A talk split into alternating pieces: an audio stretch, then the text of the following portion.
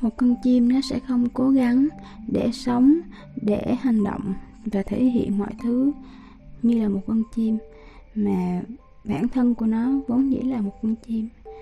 Cũng giống như là các bông hoa, nó không phải đợi đến khi bạn khen nó đẹp hay bạn tôn vinh nó, đặt cho nó một cái tên rất mỹ miều hoặc là vinh danh nó như nữ hoàng một loài hoa. Hoặc nó cũng không đợi đến khi mà người ta nhân giống rộng rãi. Trầm trồ khen ngợi nó thì nó mới nở chỉ cần đến đúng đúng thời điểm ở trong năm, đúng vào cái mùa để tất cả những bông hoa của một loài hoa nào đó nó sẽ đồng loạt nở. Như người ta hay nói là đủ nắng thì hoa sẽ nở. Vậy thì chúng ta cũng vậy.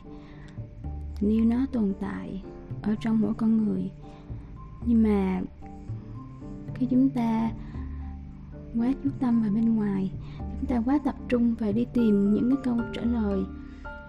Từ phía bên ngoài thì chúng ta quên mất đi rằng là mọi thứ nó xuất phát từ bên trong của chúng ta, chứ không phải ở bên ngoài. Bạn đi tìm tình yêu thương. Bạn mong chờ một người nào đó sẽ mang đến hạnh phúc cho bạn. Là vì bên trong bạn đang thiếu đi một cái khoảng tình yêu thương nào đó mà bạn hay dành, bạn lẽ ra bạn nên dành cho bản thân của bạn. Giống như chuyện mà chúng ta hay nghe cái câu nói người lớn, rót vào tai rỉ rả vào tai chúng ta hàng ngày.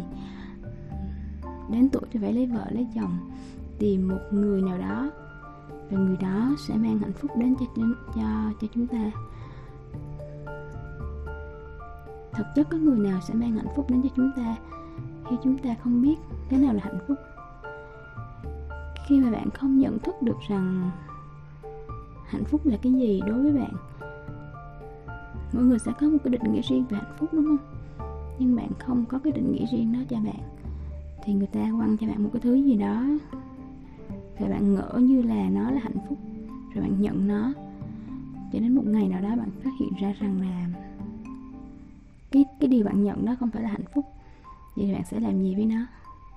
Gào thét, khóc lóc, đau khổ tự dằn vặt bản thân hay là dằn vặt cái người mà mang cái cái món quà đó đến cho bạn, mang cái hạnh phúc đó đến cho bạn. Có một câu rất là hay từ ngày xưa là tiên trách kỷ hậu trách nhân.